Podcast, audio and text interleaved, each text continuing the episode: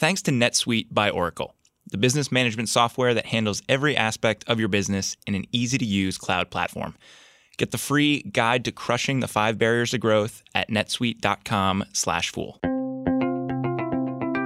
Welcome to Industry Focus, the podcast that dives into a different sector of the stock market every day. It is Friday, October 19th, and we're catching up on some big tech news. I'm your host, Dylan Lewis, and I'm joined on Skype by senior tech specialist Evan Niu. Evan, we've been paying attention to some of these big new issuances lately. We've been leaving some market news alone for a little while.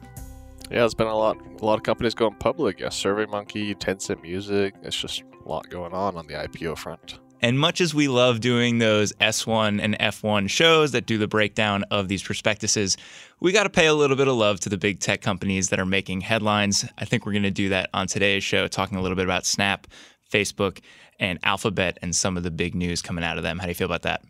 Sounds good.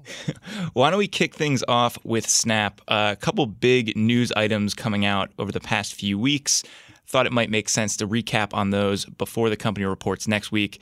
Uh, we had a research note earlier this month from a MoffettNathanson analyst expressing some concerns about the company's cash burn. Uh, this came as CEO Evan Spiegel is reportedly targeting full year profitability in 2019 and a stretch goal of breaking even in Q4 of 2018. I have a little bit of skepticism around that, Evan. yeah, I don't think they deserve a lot of trust when it comes to their outlook and their forecast because they've shown time and again that they they're just not executing well and growing this ad business.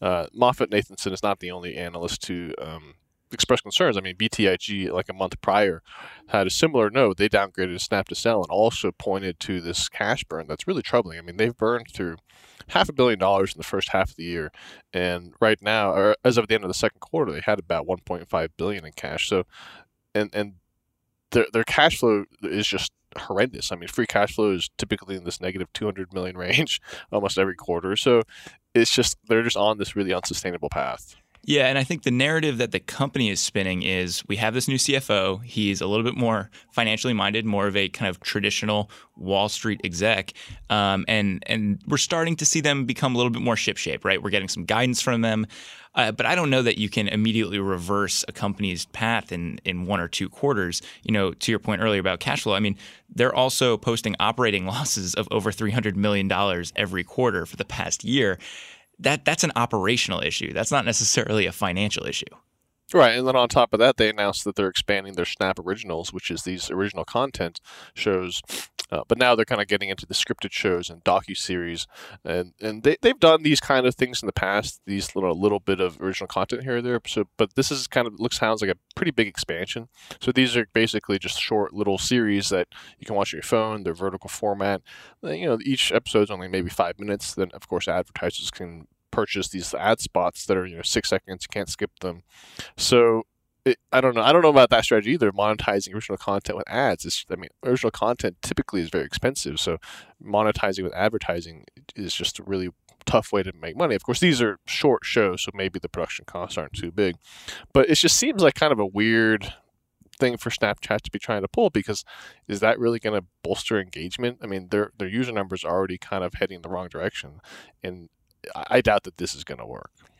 Yeah, in some ways, it's surprising for a company like this to get into originals. You know, you think of original content as being something that platform companies need in order to draw people in and have their model scale, right? Like you own and operate this content so you enjoy the leverage that comes from it. Um, you know you look at a spotify or netflix uh, it's a little bit di- different when you're licensing other people's work or paying royalties on other people's work uh, for usage. Uh, so in some ways you know you have all this user generated stuff on snapchat and they don't need to necessarily pay for content. But then you can also make the argument okay this original series well this gives them something that Facebook can't just copy, right? They can't just port that immediately over to Instagram because it is a Snapchat original. They own it. Right. I mean, then again, also keep in mind that Facebook is also kind of seeding some original content for its watch platform as well. So everyone is trying to do original content in their own kind of way, uh, but certainly Facebook has a lot, quite a bit more money than Snapchat does. and the the reason why this works into this financial conversation we're having about profitability, right, is you look at the books for Snap and infrastructure costs eat up about half of revenue And as we've talked about before, that's a variable cost because they do not own all of their IT infrastructure. So that's going to scale pretty much with usage on the platform. Uh, the other big expenses for them, I mean, it's payroll and R and D. And so if you see them laying off a bunch of people, there'll be some cost savings there. Or if you see them stop investing in AR, VR, maybe originals, then uh, the cost structure might change a little bit. But clearly, they're still investing in new stuff and they're investing in new content. So uh, I, I see all of this at being kind of at odds against long term profitability. Right. I think that's kind of the the real crux of it here is that they they just do all this weird stuff that's like kind of arguably a distraction. I mean, spectacles is a good example too. I mean, they're spending all this money developing spectacles. No one uses them. No one buys them. Now they're you know putting money into these originals, which I, I, of course everyone's doing it, so it make kind of kind of makes some sense at face value. But again, it's kind of unclear if it's actually going to bolster engagement, strengthen the platform at all. Uh, and of course, you know, comes back to the money. I mean, is it going to help them grow ad revenue? We'll see. We'll see. Yeah, because that's where it's going to have to come from, right? I mean, uh, for them to reach profitability, they're going to need really strong top line growth that outstrips all of the variable costs that move with increased usage, which basically means they need to increase ad impressions or increase the price that people are paying for ads. And I don't really know that that's going to happen. I mean, all the revenue growth that they've been posting has been because they've increased impressions. Prices have fallen precipitously since they moved over uh, to the automated ad serving platform. Uh, and I don't really see that ending anytime soon. And meanwhile, they're running out of cash. and meanwhile, they're running out of cash. So, something to keep in mind as you look at Snap's financials next week when the company reports. And, and just as an interesting little anecdotal thing, uh, one of the things that we've had kind of a struggle with with Snap is like they don't have the same targeting, right? That a Facebook does, that a Google does with intent and, and with with kind of uh, social activity and demographics. Uh, I was on Snap this morning, Evan, and I was kicking the tires of the platform as I often do before we talk about the company. And I was checking out some stuff in the Discovery channel, and I was served four variants of the same ad while consuming content. They were all from Merck and they were all for birth control. and and are so, you not are you not in the market for birth control? I am not saying presently. Their targeting is not working. I'm not presently in the market for birth control, and I view that as just a targeting problem on this platform, and and one of the issues that ultimately traces back to ad prices, right? Because if that's what I'm getting served up, there's clearly some issue there, and that's going to bear out in whatever the advertisers see in terms of ROI. Uh, for reasons like that, I I don't really see the ad prices turning around anytime soon. and I don't see this company becoming profitable uh, anytime soon either. Yeah, I just regret getting out of my short too early. All right, why don't we switch gears and talk Android in Europe? Uh, we got a recent ruling from the European Commission uh, basically looking at Google's Android practices and deciding that they are anti competitive. Evan, you want to give us the rundown? So the European Commission slapped Google with a pretty massive five billion dollar fine, uh, which of course they're appealing, and you know that'll make its way through the courts. Maybe they settle, who knows? Um, but you know that issue is that some of the things that Google does with Android are anti-competitive, particularly how it has long paid device manufacturers to pre-install Google apps in the Google Play Store, and that gives them this huge advantage uh, uh, within the Android platform, and it really undermines the competitive. Uh, nature of other companies that might want to compete in search or you know so yeah, there's a lot going on here. When the the decision was announced, Google CEO Sundar Pichai also kind of suggested that this model is going to have to change, and you know speculation was that they're going to start charging a licensing fee. And now that's actually kind of what's happening.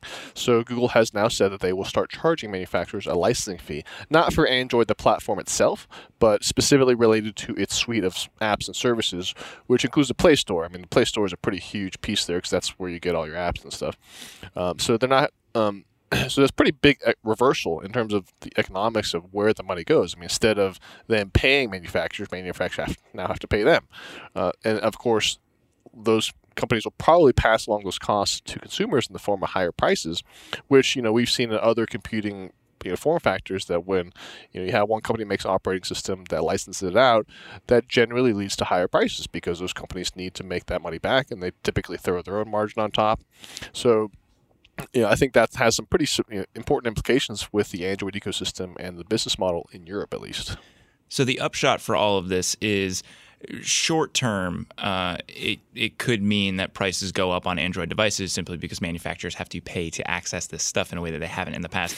Longer term, theoretically, this leads to uh, more competition. The barriers to competition are a little bit lower for people providing apps in the space.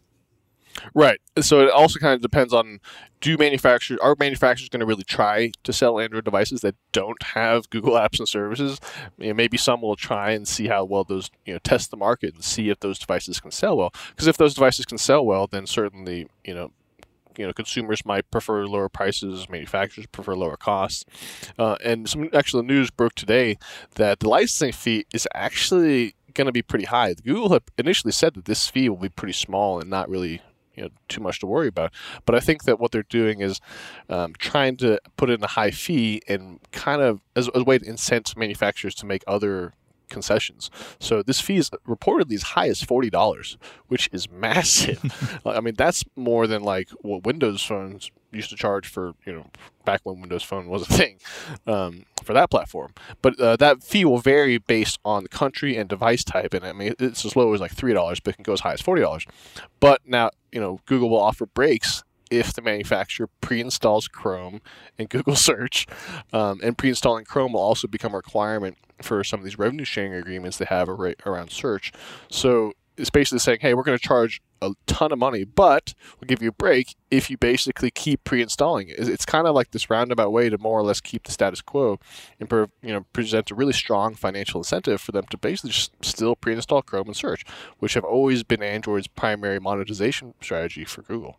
And the reality is, uh, the reason that the European Commission is so narrowly focused in on Google is it dominates this market. I mean, it's dominant here in the United States, but I think within the like top five largest European countries, it has 80 plus percent market share, something crazy like that.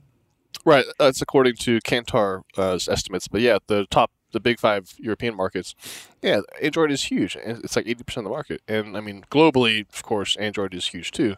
But yeah, this decision does specifically relate to, to Europe. Uh, but yeah, I mean, they're such a huge player there and they dominate this market that, and they have such a such a, like this massive position, market power position, where they can really just undermine all competing search providers, particularly on the mobile front. Right, and also, you know, the, the the core of it is they make good products. That's why people continue to use them. Like, yes, they are the defaults for so many uh, of these Android devices, or they're they're packaged in in a way that makes it very easy for consumers to use. And you know, the less friction you have there, the more likely they are to use those apps. But a lot of people go out of their way, you know, on iPhones even to use Google Apps because they're pretty much top of the line for the industry. Right. So you know they do also have those agreements with Apple too, where they pay Apple for the default search spot. But you know, uh, like you, to your point about removing friction, I mean, pre-installing this stuff is a huge advantage because a lot of people, even if they really like Google apps and services, may not go out and install it themselves. So when you if you buy a new phone and it already has the stuff on there, it just it's a seamless thing. It just feeds you straight into their search their search products and other services. So I mean, that's just such a huge you know strategic benefit having these things pre-installed. So the big picture takeaway for this news is basically Google is going to do everything that it can to basically maintain status quo, although they'll have to jump through a couple hoops to make that happen. Right. I mean, that's that seems like how they're trying to approach it, um, because they don't want to really give up any of these advantages they have. But at the same time, they have to navigate this new precarious legal position that they're in because of this antitrust decision. So if they restructure the way the, the model works, then they can maybe get away with it. And I mean, they did have to get rid of some of these other restrictions around, you know, what devices other people can sell. So, I mean, overall, it is on paper a positive thing for consumers because theoretically it will create more choice ultimately. But if that turns out to result in higher prices, that's not a great thing. And if to the extent that Google can kind of keep things the way they are, you know, maybe there's not as much change as you hope. All right, we are going to talk about why institutional investors are not so happy with Mark Zuckerberg on the second half of the show. But before we do, support for this podcast and the following message come from NetSuite by Oracle, the business management software that handles every aspect of your business in an easy to use cloud platform. With NetSuite, you can save time, money, and unneeded headaches by managing sales, finance, and accounting, orders, and HR instantly right from your desk or even your phone. Thousands of the best known brands and fastest growing companies use NetSuite to manage their business, and now it's available to you. The power of the world's most popular cloud management system is more affordable than you think. Save time and money by managing sales, finance, accounting, orders, and HR instantly right from your desk or phone. And you can get NetSuite's free guide, Crushing the Five Barriers to Growth, at netsuite.com slash fool. All right, so Evan, uh, it, it has been a rough 2018 from Mark Zuckerberg and Facebook, uh, and, and recent headlines from some investors that own a pretty hefty number of shares of Facebook uh, are only going to make things a little bit tougher for him. Right. So uh, everyone is really just upset that Facebook has just really botched so many things. They just have this nonstop string of scandals and controversies all around privacy and data. And I mean, people have been asking for you know better corporate governance for a long time, and and it seems like you know all of these mistakes and controversies are just really riling up the investor base, particularly when it comes to institutional investors, to try to push for change. And you know, so Trillium Asset Management has put forth this proposal that will be up for a vote next year that basically will split the CEO and the chairman roles. Uh, they actually put up a similar proposal in 2017, but it failed. But now they're getting more backing from other public funds. Uh, numerous you know, state uh, funds are, are starting to support this measure. Um, but it's it's it's going to boil down to whether or not Zuckerberg agrees to it or not. Right, right. So these are institutional investors that primarily work in uh, public workers and pension funds, and that's why they have these very large allocations of Facebook shares. Um, the the reality, though, is it depends on whether Mark Zuckerberg wants this to happen, right? Because of the way that Facebook is set up from a voting power perspective. Right. He has about 60% voting power. So he can single handedly vote any proposal in or out. He can vote any director in or out.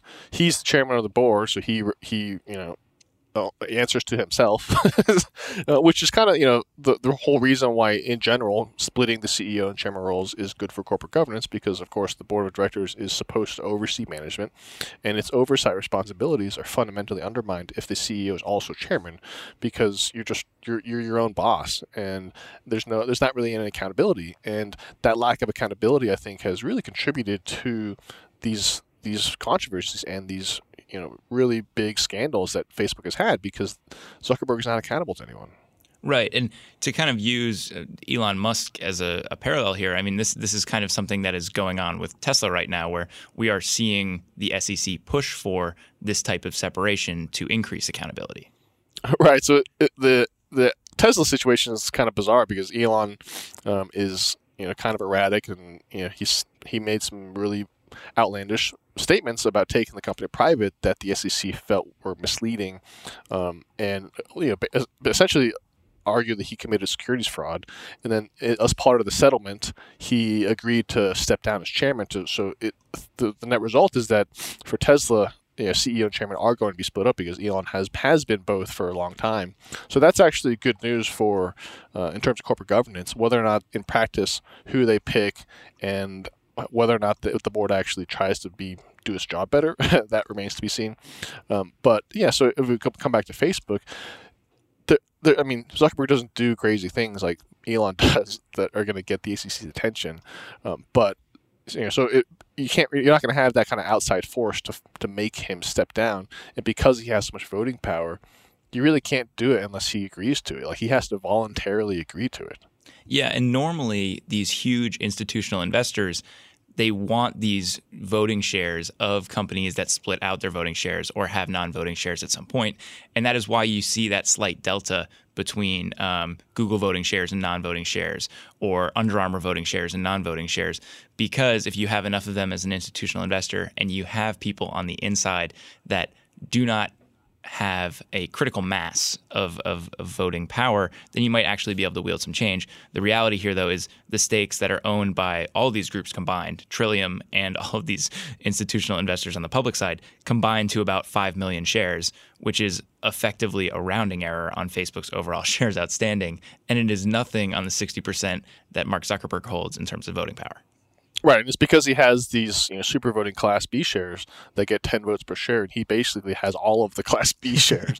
he has like you know something like 90 95% of all Class B shares.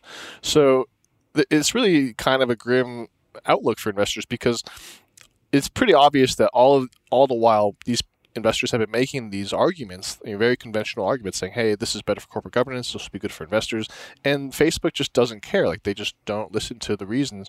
So I, don't know what's going to get through to Zuckerberg, but I mean, the company has defended this setup for a long time. I mean, as I mentioned before, they they voted against this in 2017 and basically said that they still think that the best, most effective you know leadership model is that Zuckerberg is both chairman and CEO, and that's the way they've always done it, and that's what, what's helped them get here today. But it's pretty clear in a lot of ways it's not working well, and you know we we're starting to see investor unrest, you know, and people getting upset about it. But nothing you can do. yeah, barring Mark Zuckerberg recusing himself from the vote, uh, his votes will be cast in a certain direction. I think we can be pretty sure. But all of this really highlights, you know, the importance of corporate governance and the importance of understanding the ownership structure of the stocks that you're owning. Uh, you know, we spend a lot of time when we're doing those IPO shows, kind of looking at inside ownership and how that's held. We spent a ton of time talking about that with Snap in particular, um, and and it can sound like a very academic discussion sometimes. This is exactly why it matters, though, Evan. Yeah, and it's also kind of worth remembering that Facebook even tried, you know, a year or two ago to give him even more voting power when they wanted to create this third class of non-voting stock, and then they got sued by all these investors, and they they essentially just dropped the plan. But the point is that obviously they they wanted to even take it even further, yeah, uh, and give him even more power so he could like continue selling off his stock uh, for to fund his philanthropic interests, but keep all this power. And you know, so it, it's pretty clear that they they they just don't listen to public investors at all. Yeah, I think by and large, Trillium and these public funds know that they are more raising an issue than probably creating any change. But you know, it, it's it's obvious that they're not very happy with Facebook's management. Um, before we wrap up, Evan, I, I, put out that we were talking about some of these companies on Twitter, and I want to take a listener question. And this one comes from Austin, who has asked us a couple questions before. And he says, What product is worse, Snap's glasses or Facebook's portal, given the company's recent privacy issues? Uh, what's your take on that one, Evan? Facebook portal is definitely worse. they, I mean, that there's so many privacy concerns for Facebook as a company. Whereas, you know, spectacles they're kind of a silly product, but you know, as we mentioned before, um, Snap is doesn't have this kind of crazy targeting reach into all these aspects of your lives that Facebook has. So I, am not as concerned about privacy issues there. And it's more of just a way to use the platform. Whereas Facebook's portal is very specifically an, uh, just yet another way for the company to gather data around on you. And it, there is really shocking reversal the other day when initially Facebook said that Portal would not be used to gather data for ad targeting purposes, and then like uh, like this week they confirmed they like completely changed their stance. Like, oh wait, actually we will, or like we can, but we don't want to, which doesn't really you know reassure people when that don't trust Facebook anymore. And on top of that, Facebook is coming out with this other reportedly working on this other type of portal device that goes on top of your TV that has a camera in it that does the same kind of video calling and watch platform stuff that Portal wants to do. So I mean, they're they're they're clearly going to keep pushing in this hardware direction, but they're going to use this to target you with ads, even after they said that they wouldn't. so, so for me, both of these bother me for different reasons. I think the Facebook portal and the launch of the portal just comes at a time where like you shouldn't be putting cameras in people's houses. They don't trust you. but but what bothers me about Snap is you know the the financial um, diligence that we want them to be having. You know, looking at what's going on on the cash side with them, and and the idea that they are a distracted business that probably needs to rein in its spending if they're going to be hitting the targets that Evan Spiegel wants them to hit. And and so I, I look at it and I'm like, you know, you guys aren't really eating your cooking when when it comes to the stuff that you're talking about uh, in your conference calls. So so Snap bothers me from a financial perspective. Uh, Facebook portal it bothers me a lot more from a public perception perspective. Uh, I guess that's all to say that we won't be giving each other either for this holiday season, Evan. Yeah, definitely not buying that Facebook camera to put in my home. Uh, Evan, all right. Thanks for hopping on the show. Thanks for having me. Listeners, that does it for this episode of Industry Focus. If you have any questions or if you just want to reach out and say, hey, you can shoot us an email at industryfocus at fool.com or you can tweet us at MF Industry Focus. If you're looking for more of our stuff, subscribe on iTunes or check out the Fool's family of shows over at fool.com slash podcasts. As always, people on the program may own companies discussed on the show, and the Motley Fool may have formal recommendations for or against stocks mentioned, so don't buy or sell anything based solely on what you hear. Thanks to Austin Morgan for all his work behind the glass today. For Evan Niu, I'm Dylan Lewis. Thanks for listening and Fool On.